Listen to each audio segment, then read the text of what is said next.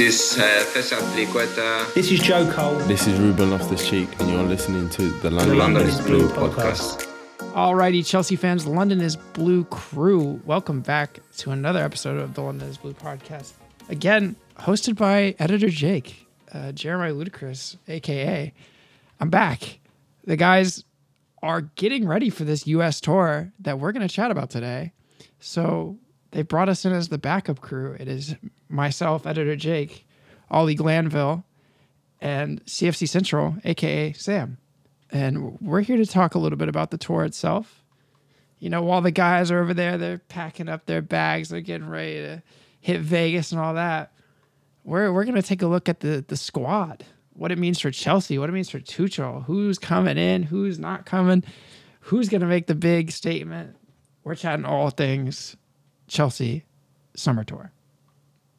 So uh, before we start, how are you guys doing? Are you guys excited about the summer tour? Is there any game in particular that you're most excited for, Ollie?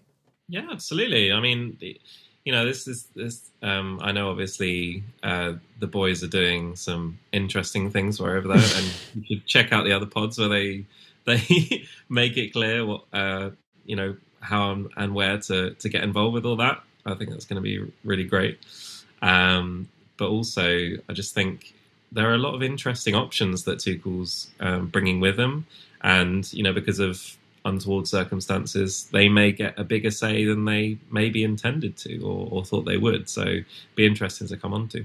Yeah, it's a good note on uh, all the London is Blue plans. Make sure that you guys go listen to the other episodes. If you're planning to go to a match during the summer tour, we'll be there. Uh, London is Blue as an entity, uh, whether it's all of us or some of us, we'll be there. Uh, there's plans for big events. Uh, Nick just did a whole pod with some of the local C F C fan groups about it.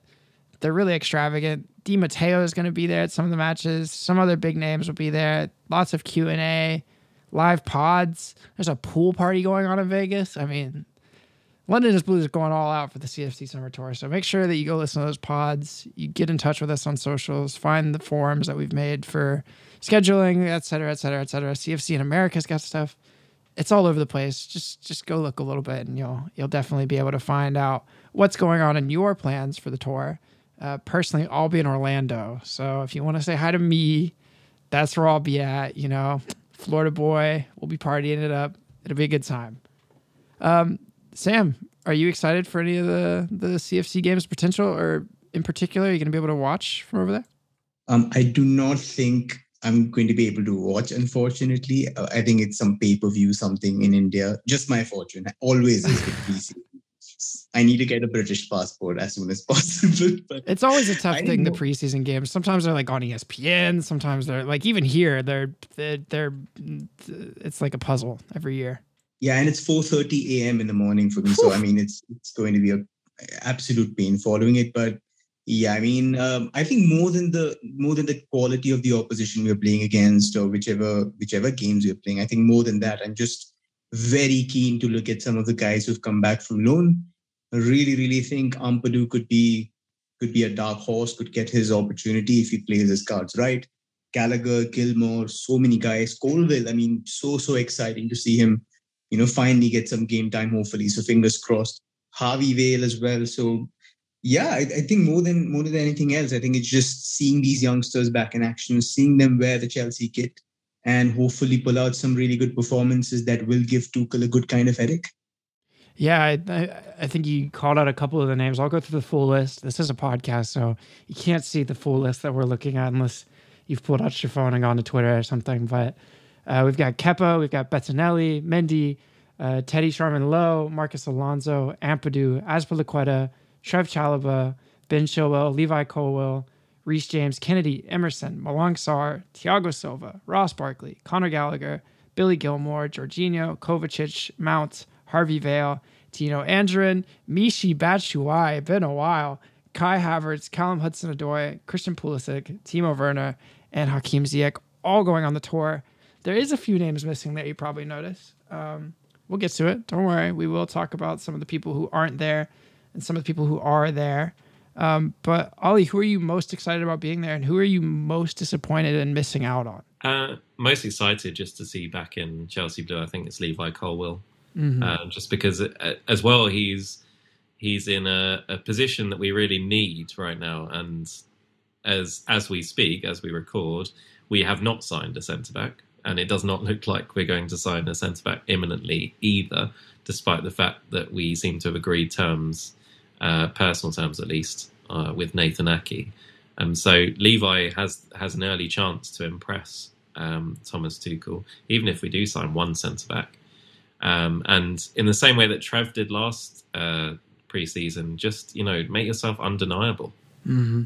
Be there when you really need to, when the manager is looking, you know, under his gaze, and, you know, make sure that you show what you've got, because we know his talent is pretty undeniable. In terms of disappointed not being on the tour, I'd probably go with Dujon. Um, I know Dujon Sterling um, uh, couldn't make it, and that's unfortunate. But the, re- the reality is that Tuchel really likes him, um, and we may actually see him get a run out Um, at Udinese, which was hastily arranged um, after the U S tour, which I believe is on the twenty-ninth of July. And um, we get back from the U S around the twenty-fourth, twenty-fifth of the Arsenal game in Florida. So, yeah, it'll be really interesting to see if he actually um, comes through and becomes a really useful um, squad player, because Tuchel really rates him. His physicality, his his versatility, his ability on the ball, his kind of sure-headedness, and he's he's kind of very calm as well as a person. Um, and he just offers you a bunch of cover in positions of need, like behind Reece, right centre-back, right back, you know. So these are all areas that are really useful for us. Yeah, it's, it's pretty wild to think that this tour almost had a full Cobham back line. Um, if not for missing a couple of names, the Levi Colwill entrance alongside Trev Chalobah, we could see them play together in a full Cobham center back duo. Not only that, we could have seen Ian Matson and Dujon Sterling in the back line if they had both made it, um, which are two names missing. I couldn't agree more that it is a bit of a bummer to see them missing out, because that would have been pretty fun, I think. I know we all love a little Cobham entrance into the squad. A full Cobham back line, even if you had had Reece James up there, it would have been. So could have been pretty exciting to see that. It is a bit of a bummer to be missing out on that. Sam, do you have anybody in particular that you wish would have made the squad? Well, in terms of who I'm looking forward to watching, I think it would be Connor Gallagher. I think that it sort of intrigues me what plan Tuchel has for him, because in the current system, in the current formations we play, I don't I don't see really the space for, you know, an advanced eight option that he's been playing at Crystal Palace. Obviously, if we do go there, Mount obviously becomes the, the number one starter there, because he's proven that he can do both sides of the game really well, extremely balanced, can contribute all around the field. Gallagher, I don't know if he can fit into one of those slots behind the centre forward in the three four two one, whether he'll be playing as one of the two central midfielders or whether he'll be playing, you know, for, you know, one of like Tuchel's brainwaves. We might see him in a double pivot somewhere, you know. So I really don't know what the plan is. He's clearly done a lot of things right at Crystal Palace. He did trail off towards the end of the season, but that's expected with young players. You know, he's played in an incredible amount of football over the last three, four years. He's been critical wherever he's gone, right from Charlton, then Swansea, then he's gone to West Brom, played throughout. So I think it will be interesting. A juncture just, I feel, that makes make or break for him. So I think it'll be interesting to see how Tuchel uses him. I'm I'm sort of like a little worried about, uh, obviously, like Ollie mentioned, uh, Dujon's been through a really tough time. You know, after after everything he's gone through, I think it would have been lovely to see him also get some minutes. He's definitely earned it, deserved it, gone out on loan, dutifully, done a really good job, come back. So would have been really nice to see him as well. Glad that Ruben Loftus-Cheek is not there. Ruben in America brings back really, really bad memories. So, um, but uh, yeah, I mean, Kante getting a good rest, hopefully, and um, should be should be good enough to go for the season. But yeah, Sterling misses out. Yeah, I I, I couldn't agree more about the excitement of having Connor on tour. Uh, Tuchel clearly has had a lot of time to think about this. I mean, Connor burnt it up all year long. I mean, months into the season, people were already building up hype about his return. So it's incredibly exciting. I'm sure Tuchel has spent plenty of time plotting ways to malform our midfield to put him in the spell of you know, whatever he wants to do. Like put him put him front and center and let him have fun. I, I'm sure that we'll see some of that. Also interested to see uh, Michy Batshuayi, you know, the uh, the best Belgian forward to have played for us, centre forward to have played for us in recent times. Um, I hope somebody is listening to this podcast. Oh, I had to get that off my chest. Thank you. it's it's hey, the stats don't lie. That man scored a Prem winning goal. I never saw Lukaku do that. Now that's a legacy. Now that's what I yeah. call a Premier League title winning legacy. Come on. But yeah, no, I couldn't agree more. It's it's going to be very interesting to see him back. Uh, such a an odd figure over the last few years. Some extreme highs and some dull lows, but I'm sure we'll see something exciting out of him, no question. Um, but yeah, the midfield, it's it's it's a big question mark for the midfield, or the the summer tour. We're gonna see some changes. We're gonna see some new people. Uh, we might see some people playing in different places than we're used to seeing them play. It's really a focal point. Personally, I'm pretty bummed about Ruben not coming, even though I do agree there is some horrible memories there. So maybe it is a bright thing, but one of my favorites, I wish I could see him. So a little uh, hurts my heart a little bit. But midfield isn't just about the summer tour either. It's about what happens after. You know, what will these performances mean for some of the potential chatter we've been hearing about, I don't know, this, this dude who, you know, he grew up at Chelsea. He's just a bit of a small talent. His name's Declan, I think. I don't. He's, just, he's a young guy, you know. He's a new guy. He's, he's popping up on the scene. What could it mean for him? Could we still see the the chatter around him after a, maybe an impressive midfield performance in, in the U S? And um, uh, Ollie also has an interesting point here to share with us about a certain someone that I'll, I'll let him. I'll let him divulge on. Um, Ollie, what is a what is a bun fight, and what does it have to do with Jude Bellingham? So yeah, a bun fight is a is an old English phrase, essentially about the uh, lack thereof of buns and the the reality that everyone wanted one. Um, uh, in terms of Jude Bellingham, it's that every single club in Europe is, is after Jude Bellingham uh, next summer and has advertised that already. I mean, Real Madrid, Liverpool, Chelsea, Man United. Uh, even Man City, potentially after Calvin Phillips, uh, would all be looking at him. So that's, yeah, that's the reality there. Yeah, I, just, I just had to let Ollie introduce that because it's in the script. And I asked him beforehand. I was very confused what a bun fight was uh, amongst our little transfer uh, drama in the script. So just had to let him introduce that before we start talking about what this midfield's going to see in the transfer or in the summer uh, tour. Do we see some new stars rise up, do you guys think? I mean, we've already kind of spoken on Connor Gallagher a little bit, but what do you guys think? Do you think we'll see more Jorginho playing different positions? Do you think we'll still see Kovacic playing? Do you think maybe even Trev Chalobah will slide back into the midfield as he did very rarely in the past? What do you what do you guys think we'll see change in that midfield? Sam, do you have any thoughts? Ross Barkley hat-trick first game. Ooh. I am calling it. Preseason Zidane's going to be on there, but uh, definitely in terms of like, I think jokes apart, um, there are there are really really good players in there in terms of potential, in terms of just players who can pop given the right kind of opportunity. Like I said, Ampadu I think is is somebody that I I have my eye on. I, I think that considering his versatility, considering the fact that we might not be going for a centre back, you know, Koundé again looks. Up and down, are we going, are we not going? Delict, again, it's it's all up and down. So I feel like if he does get a chance, if it's sort of like a transfer ban kind of situation, he's proven that, you know, he he can get into the deep end of the pool and, and stay afloat. He's He was sent to Venezia almost at last moment. And he came out of there, even at a relegated side, he performed exceptionally well. And uh, a lot of people at the club said that he was arguably one of the best players there. And um, at his age, to be playing regularly for the national team, shown that he has the maturity, shown that he has now got the composure, now has grown into his physical self, has also got the mental attributes needed. So I think Ampadu would be a great, great name to keep eye on. Um, I would also think Gallagher, Gilmour could again be somebody who's eager to prove. I think, again, in terms of when you compare the midfield issues that we've had. At one point in time last season, we didn't have a midfield at all. We were just mm. playing Ruben Loftus-Cheek there. We were playing Saul there.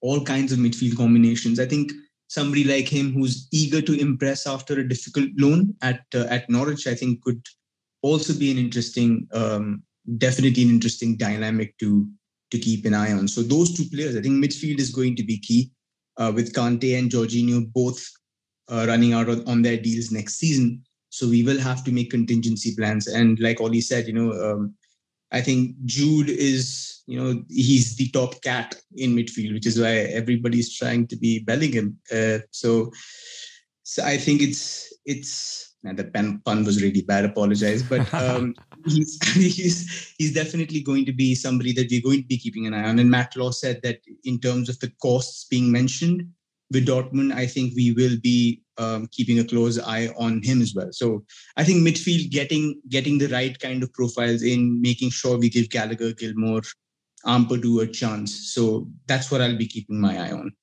Yeah, I think that's a massive shout. It, it honestly could be the most interesting place to watch, especially with those two guys being more defensive-minded midfielders. It's like you said, we haven't really seen that role work well this year, um, especially when Conte was struggling, and especially when Jorginho was struggling, and they're both coming to the end of their contracts. Like you said, it's it's really just this point of interest. Can we find a defensive-minded midfielder who can also move the ball forwards that will gel? Can can they perform in this team? I think it's a huge point, especially with Conte and Ruben Loftus-Cheek not on the tour. We kind of have room there. You know, it's it's not one of those situations where we'll all be expecting youth and then we'll see Conte play or we'll see Ruben Loftus-Cheek play. There's nobody else to fill that spot. So youth is almost guaranteed, um, you would imagine. I mean, don't get me wrong. Kova, if Kova and Jorginho play all ninety minutes of every game, psh, come at me, I guess. I, I wouldn't have seen that coming. But I think it's a really exciting spot, especially with, like you said, two guys who have plenty to prove. Uh, poor Billy Gilmour coming out of that, what seemed like a tragic Norwich team to play in. Honestly, I cannot even imagine having to do that. Um, Ollie, do you have anything to, to, to note on that midfield? Do you, is there, do you think one of those two in particular will, will be the man? Well, I, th- I think we were talking about, you know, what are we expecting in terms of change? I think the biggest thing is, is just change itself, right? You know, the system. Are we going to see a change of system? I think we will come on to later the fact that um, Ian and uh, Dujon aren't here might be an issue in terms of wing backs. But in the midfield, you know, if we're talking about buying these wingers, they're not tens. So we're going to have to find a way of using them. And to me, that means switching to a four three three or a kind of variation of that, where we have true wingers up front, not these kind of inside forwards. Mm-hmm. So it will get a kind of uh, steer on that if Billy gets more minutes or if Ethan gets more minutes or if Trev gets more minutes as a sitting holder by themselves, a lone holder. Because, you know, as much as we love Georgie, she, he can't kind of... He can't fulfill that role by himself unless he has two very dynamic options Uh, either side of him. And to me, the people coming back that Tuchel really likes, people like Connor, play better as eights. You know, uh, Connor is a, is an eight in my. He's a box to box eight, a late arriving midfielder who can play ten, he can play six, he can play four in a in a in a pinch. But the reality is that we should be using Mason as an eight, and we should be using Connor as an eight. We should be using Kovacic as an eight. You know, he's not, he. to my mind, is more of a box-to-box midfielder than someone is who is in a double six. So the reality is that if we see a lot of minutes for a lone holder, then I think it probably steers us towards a late move for a D M in this window. Ooh, I don't think Georgie. Liz. Yeah, I don't. I don't think. Because I don't think Georgie or Kante can fulfill that role. Who could it be? I, I wonder who will try to chase this time. No so. one, no one's on my mind right now, so you'll have to think of something. Yeah, no, very, very top seeker who we have interested in the C D M role, I hear. Um, but yeah, I think, I think, I mean, that's that's really the biggest point is that midfield. Will we see change?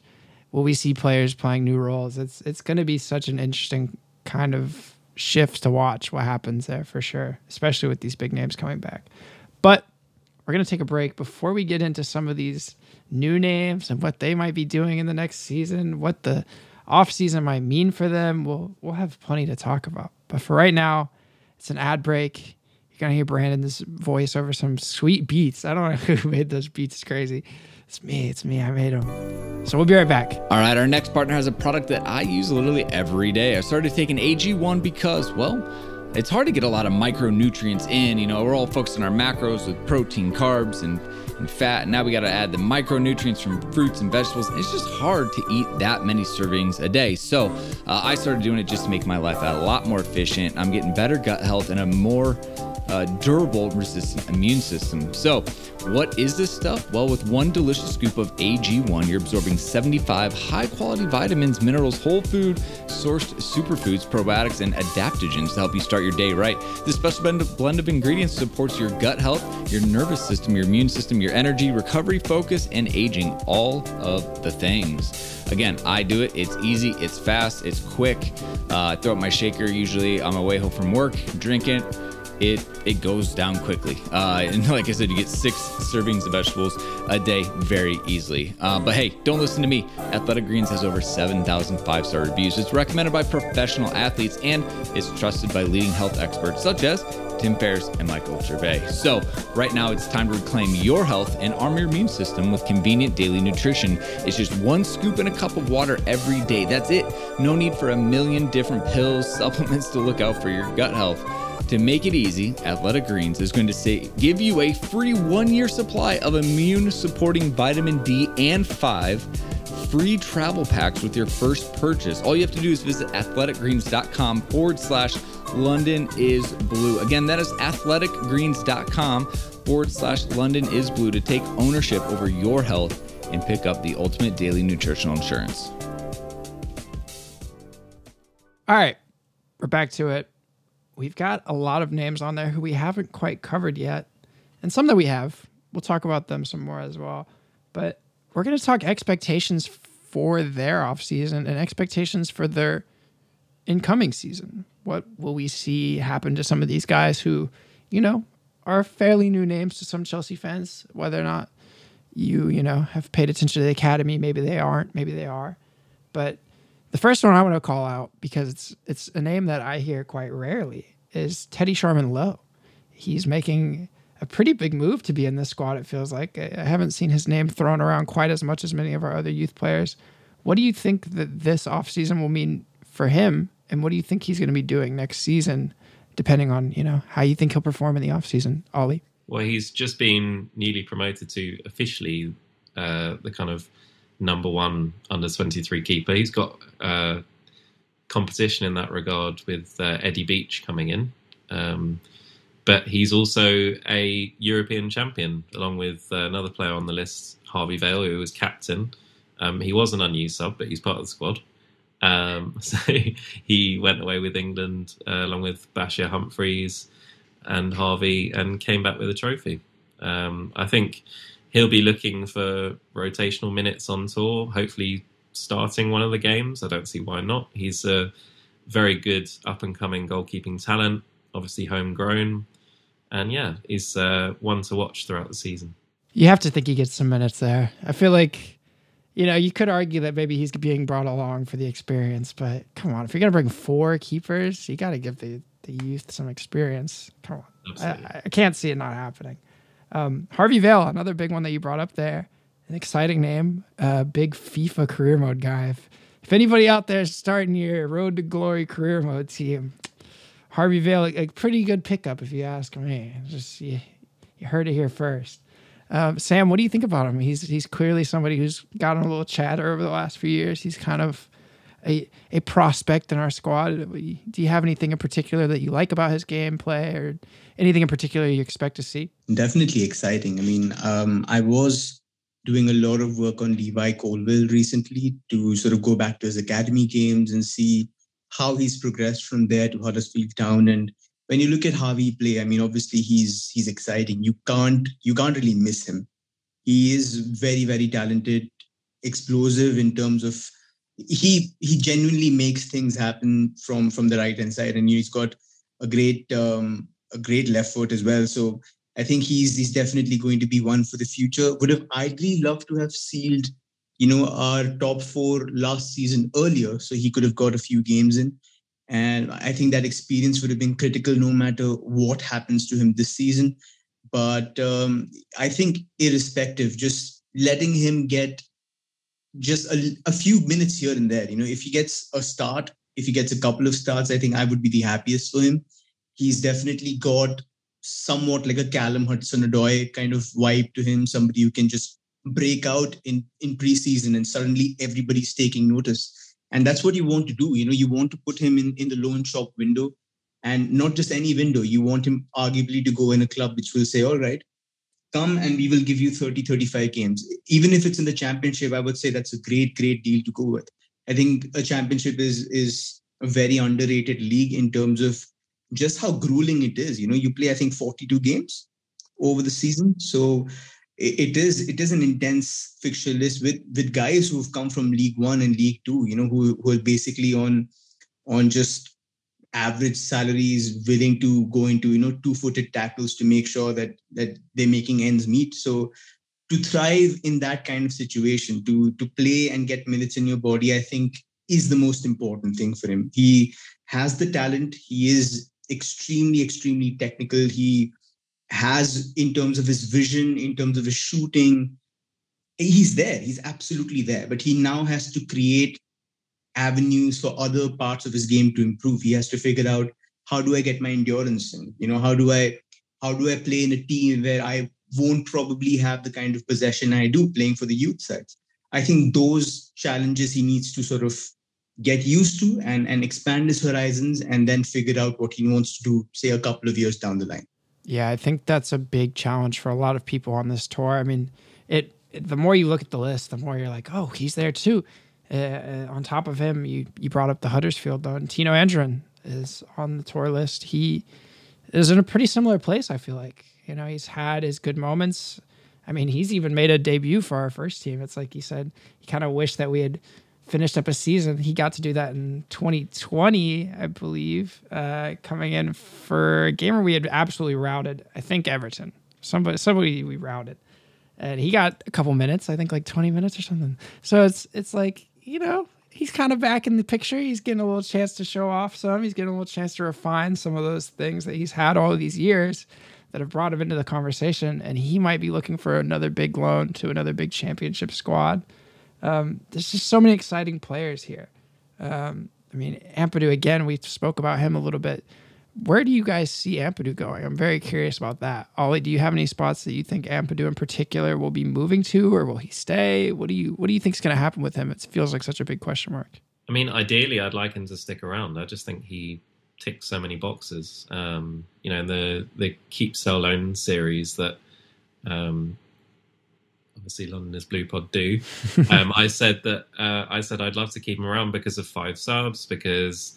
Uh, he fulfills every centre-back uh, option. Mm-hmm. He can play right back in a push, maybe even right wing-back like he did for uh, Venezia this season. He can play D M, C M as he sometimes does for Wales. He's even played ten for Wales at times. So the reality is he can play like so many positions on the pitch that, and so versatile that he's exactly the sort of person you want around the squad. Unfortunately for him, that probably means he doesn't start as many games as he would like, or, you know, not minutes that he'd like, not minutes of value, just games in the cup um, or to close out games. But that's like a, such a crucial role at an elite club. It's whether it's whether that's something that he wants in a World Cup year, especially. Mm-hmm. He's worked so hard towards, you know, this is the first time Wales have um, got to a World Cup in so many years, like sixty plus years, that, you know, he's really got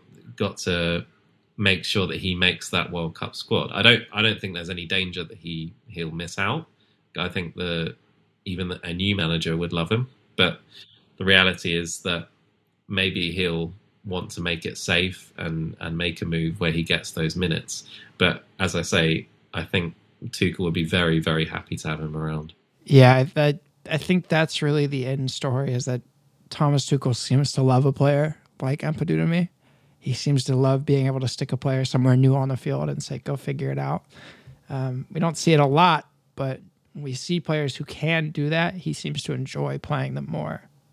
Um, so it is kind of exciting. I think that he could find his place in this team. I also hope he does. I he deserves it, man. It's been like, what, five years of the Ethan Ampadu experiment. I hope he gets a chance. I feel bad because he's come in and he's had great moments, and then there's always some roadblock, either someone else stepping up or, you know, a change in the performances or something always seems to get in the way. So I hope this is the year. I hope we get to see him fulfill his potential a little bit. And I, I agree. I think he could, you know, be a great fill in any spot on the team when we need him. Um, yeah, there's a few other names here. Levi Colwill, I feel like we've kind of spoken about. It's a similar role for him. Uh, a little bit younger, a little bit newer on the scene for us. Uh, obviously, he's done some great performances on loan, proving himself to extreme levels. So it's it's just kind of a question of what kind of experience will we see? Who will we see prove themselves in these center back roles, in their defensive roles? We'll see all kinds of experiments. I'm sure we'll see loans start coming out, all depending on how these performances go. It's really, I think most of it's up in the air. Um, I don't know if you guys, do you guys have any secrets though? Is there anybody you're like, oh, I know that this person's going to go on loan? Anybody in particular? Not really, no. We know, we know, we know who's who's interested in Levi. You know, there, there are there are thirty-two clubs to this point who have asked about Levi Colwill. Makes sense. There are, there are around a similar amount who've asked about um, Armando Breuer. So the reality is that if they don't get minutes here, they will get minutes elsewhere. Yeah. The yeah, I think that's I our have, biggest challenge. Yeah, the big issue I have is that unlike Armando, Levi is in a position of need. He is free. His ceiling is super high. Like, you know, you're talking like, you know, next John Terry high. The reality is that he needs to stay around. He needs to be, he, we need to find a pathway for players like Levi. And on this tour, I think that Tuchel will find that he, you know, he is undeniable. I think his talent will be undeniable. It would be obvious. Like Trev last preseason just stepped up and showed, look, I'm here to stay. You need to play me. You know, stop trying to farm me out on loan. Mm-hmm. I think Levi has to make a similar statement, and I hope he does. Yeah, you have to hope, too, that we've learned from the Mark Guerhi, et cetera, experiences, Tomori. You would think that maybe we'll, we'll, we'll turn it around a little bit. And not to say that, you know, we did our business with the boys and while we missed them, maybe it was the right decision. That's up to debate. But to see young, talented center backs coming up, especially like you said, in a time where that position's so in need, you have to hope that we're seeing a little bit of a different outcome. We'll find out. All that being said, all the drama covering, you know, potential loanees, the youth, everybody who's coming into the tour with some question marks above their heads. We also have transfer question marks. Um, Delict, what's going on? What's going on, Ollie? What's the deal with Delict?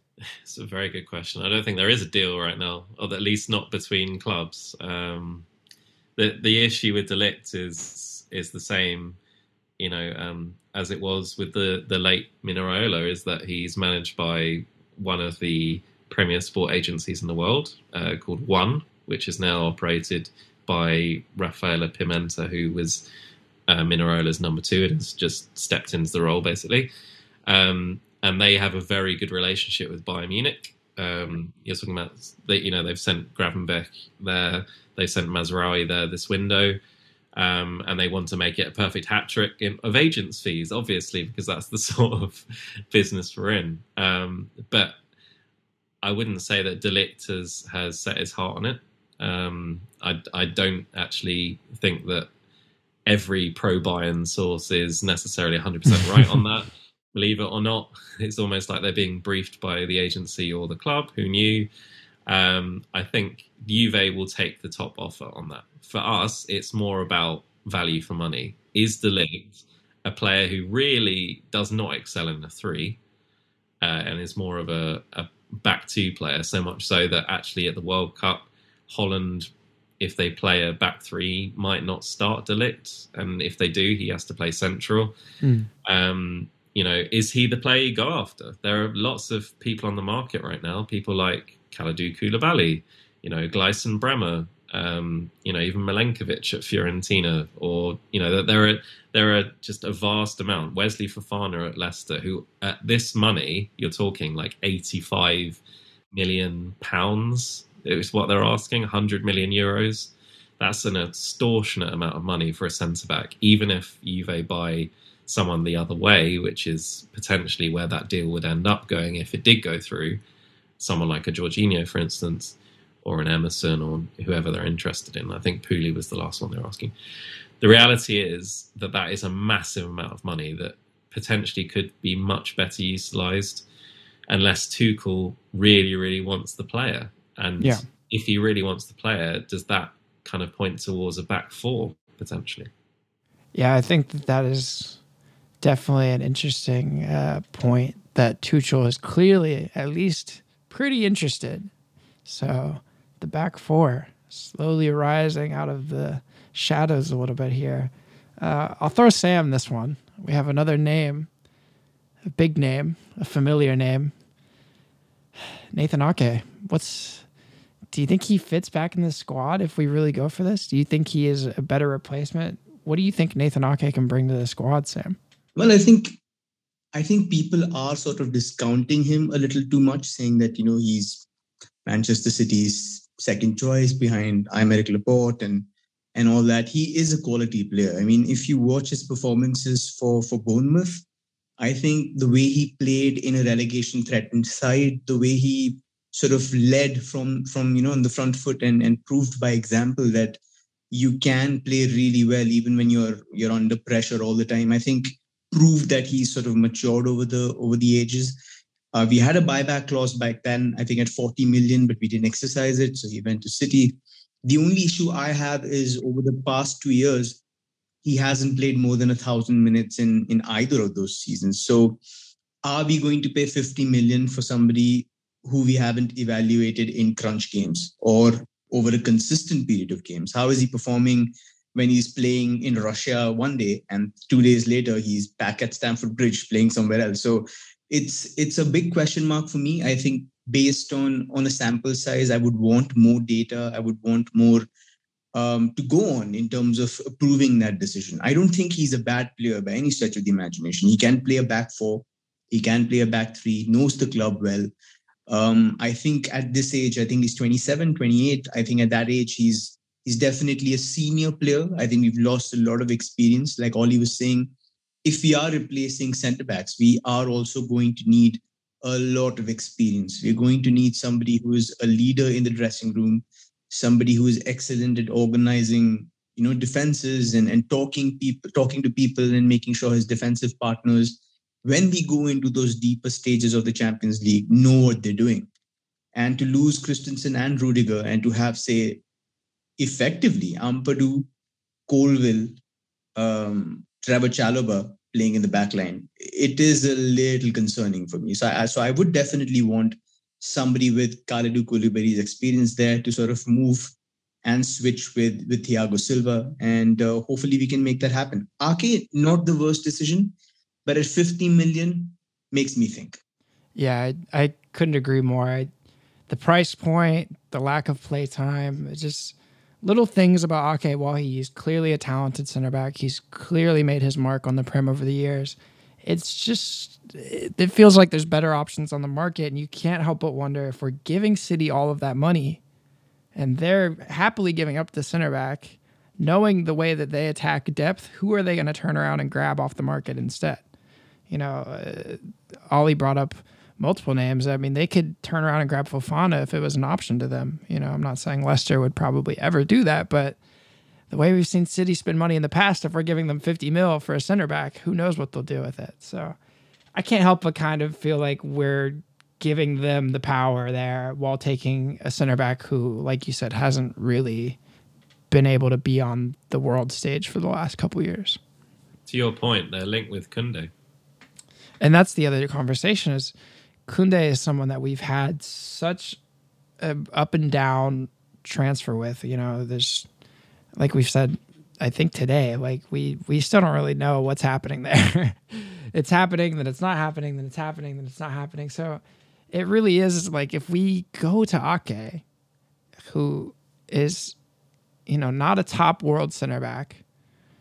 Are we fueling them to take away our other targets in Koundé and Koulibaly and all these people who are top world center backs right now? It's it's a concern to me, I feel like. I don't know if you guys have anything to say on that, just the idea of fueling City, but it's definitely a concern of mine. Well, definitely. I mean, look at look at Josko Guardiol, for example, somebody who's made a splash and, and obviously in the Bundesliga in terms of judging defenders, I think it's a good place because you have to deal with a lot of transitions. You have to deal with a lot of one v ones, high chaos situations, which I think ideally make for great education for centre-backs. So are we funding their Josko Guardiola? Are we, are we funding their Pau Torres? Are we funding somebody better? I, I think that's a that's an extremely good point for you to make in terms of, can we get somebody better? And and the question is, at this stage, at, at this stage when he's twenty-eight, I am not getting any resale value. I think people mm. sort of get a little disappointed when you use that term resale value. But if Aké would have come at forty, fifty million at twenty-six on a four-year deal, I would have said, okay, on, in his peak, we know where he stands. Mm. And maybe then we can recoup a little bit of money and see where he goes. But right now, I think there is a lot of risk involved. And I would rather sort of not spend that money and strengthen elsewhere because um, we've got Colville. So let's just, in our heads, put a self-inflicted transfer ban and say that, yes, we're going to put Colville at L C B. We're going to put Chalobah at R C B and, and get a good central centre-back. If you can't get De Ligt, that's okay. Get Koulibaly. Go all out, all out for Koulibaly. At his age, at his salary, he's being offered six million net, I think, by Napoli and, and a job after he's done. Peanuts. Peanuts for a guy with that experience. You know, absolutely nothing. It's just negotiating with De Laurentiis is going to be a pain, but once you get past that and once you manage a transfer fee for somebody who's past thirty, it's, I think, a deal, just a no-brainer in terms of filling that that void that we have at, you know, centre-back. And, and then put the faith and see which options open up next year. I think next year is going to be a great market for centre-backs. Guardiola is going to be there. Evan Ndicka is, is somebody I've been watching in, in the Bundesliga. He's been excellent when he played for Frankfurt. So again, somebody who's done really well. Uh, Jean-Claire Tadibo in, in France has been doing really well. So I think there are like three or four young, promising centre-backs who could go after next year. So this year, like I said, the best thing to do if if Aké is giving you second thoughts, trust what you have yeah. and then reevaluate next year. Yeah, I couldn't agree more. I think it's something that we've kind of struggled with in the past. You know, buying a player to fill a space when we have talent. And it would be a little frustrating to see it happen again, personally. Um, especially, like you said, when there's so many options popping up over the next year and right now. And for me personally, when we're fueling the biggest beast in the league, you know, we already are spending fifty mil on Raheem Sterling. And I, while I think that's a great transfer, I think that we're winning that transfer personally. Like, we are getting our value out of that. I don't know if adding to that is a great idea when we're talking about the team that will not be afraid to spend fifty million dollars on another great player. All right, moving on, though, from all of that chatter, all of the center-back chatter, what's going on with the wing-backs? No Dujon Sterling on tour, like we said, and no Ian Matson on tour either. I don't know if we really covered it, but Ian Matson, a great talent in the youth, could have had a chance to make a spot on this tour. What do we think will fill that space? If we're talking about Aké still, we're talking about Koundé still, can those people fill that space if we're signing them, in theory? Or are we going to see a switch of the system that's going to help fill that space? Maybe there will be less of a wing back and more of a, you know, kind of standard right and left back, full back role, and we can see center backs move into those spots. I'd love to hear what you guys think on this. Ollie, what do you what do you expect to happen with the wing back role over this summer? Yeah, I mean, this. Uh... This is, this is, you know, going back to how uncomfortable we are about paying big money for, for Nathan Aké anyway. The only kind of, like, happy accident to that would be potentially that he has the ability to play left back as well as centre-back, left centre-back in a three. And then if Koundé was his mirror for that, then I guess it makes a kind of warped sense uh, if that was the kind of transfer plan. But it doesn't really feel like it is. It just feels like we want two centre-backs that can play, you know, all across the back or as a, or in a back two, which um, which Nathan has done. Um, but yeah, I'd, I think it will inform a lot what Tuchel does uh, in the opening game and then from then on. Because I think in the opening game, we're going to see the most experimentation, the most kind of out there system. I don't think we'll see just the standard setup. I think we'll see what they've been trying in training and and different kind of nuances that he's wanted. Because let's not forget, this is Tuchel's first uninterrupted summer. You know, he is not only leading transfers, but he's had weeks to kind of formulate some ideas on, you know, what we need to do differently. It's not just about changing what we do in the in the attack. That has ramifications for what happens further back in the team. So if someone like Anaki comes in, then what does that mean? Does that mean he's going to play left centre-back in a four? Is he going to be cover at left-back? Or does it mean that we're going to perpetuate the left centre-back in the three? Um, in which case, then we would need another centre-back. Um, but yeah, it's it's an interesting one to watch. Um, to me, I would be far more comfortable with someone more versatile as a centre-back, because mm. Nathan can't really play right centre-back or central centre-back, in my opinion, even though he has played D M at certain points. Um, someone like Koulibaly has played left centre-back, right centre-back and central centre-back, and in a two uh, for the national team uh, and with Napoli. So, yeah, I, I just think maybe we can get better value for money, but in terms of the switch of system, let's just see how it plays out from the beginning, because it's interesting to watch.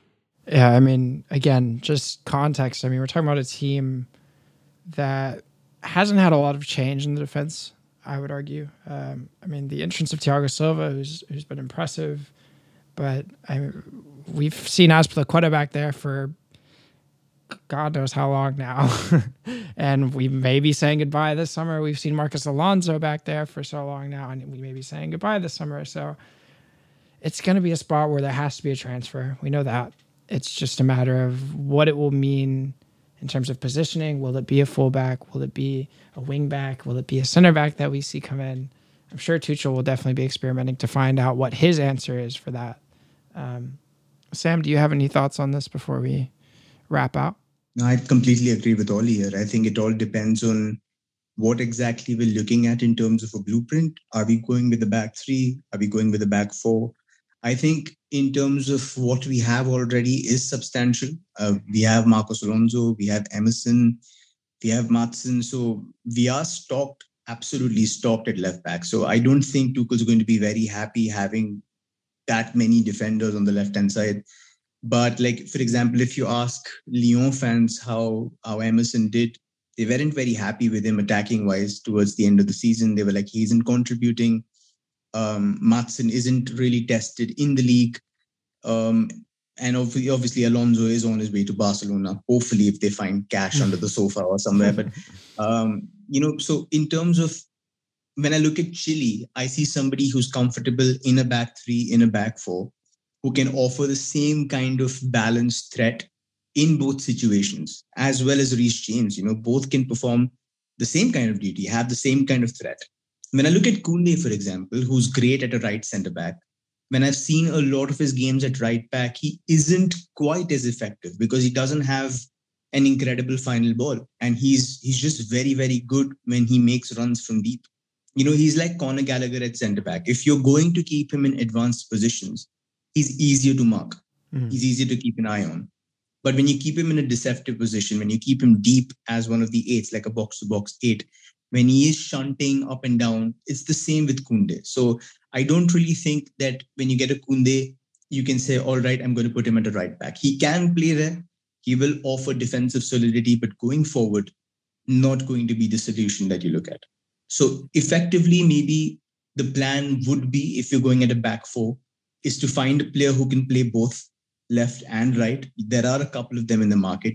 Joachim Mele uh, at Atalanta is somebody who can play both. He's sort of fallen out with Gasperini in, in the past season. He's been benched by, guess who?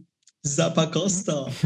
so, so it's been it's been a bit of an issue because he does play really well for Denmark. You know, he he plays both sides and He offers a lot of threat. I mean, he plays usually in a in a three at, at Denmark, but at Atalanta, he's also played in a four and he does well on both sides. So maybe somebody like that who's a multi-utility player can play both sides.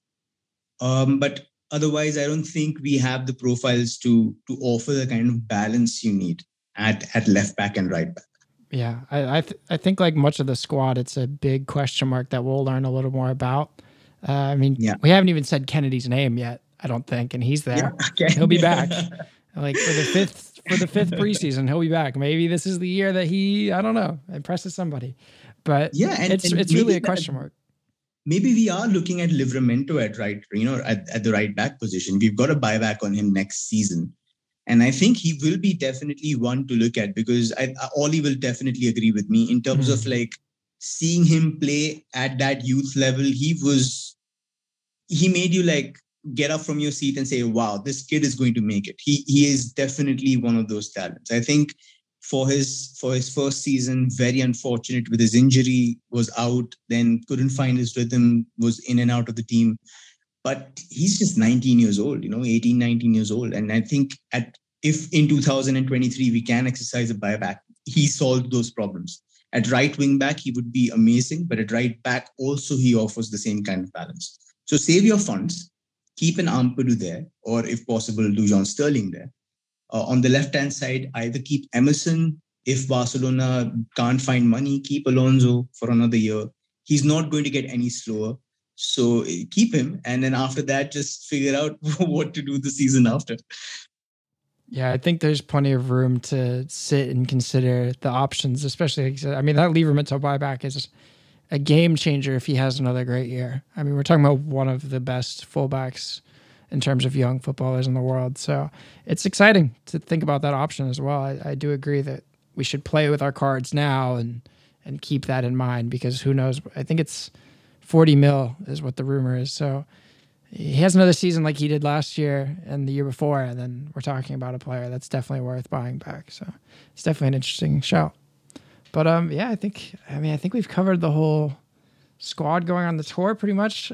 We brought up Kennedy late there. That was a late winner on the list. Uh, I think Malang Sar, I mean, we didn't talk too much about him. I think he's a pretty polarizing figure. If, if you guys have any thoughts there, I, I know during the season, people uh, wanted him to win their hearts and it didn't quite work out that way, I would say. So maybe an interesting figure. Maybe he can win some win some favor back a little bit this season.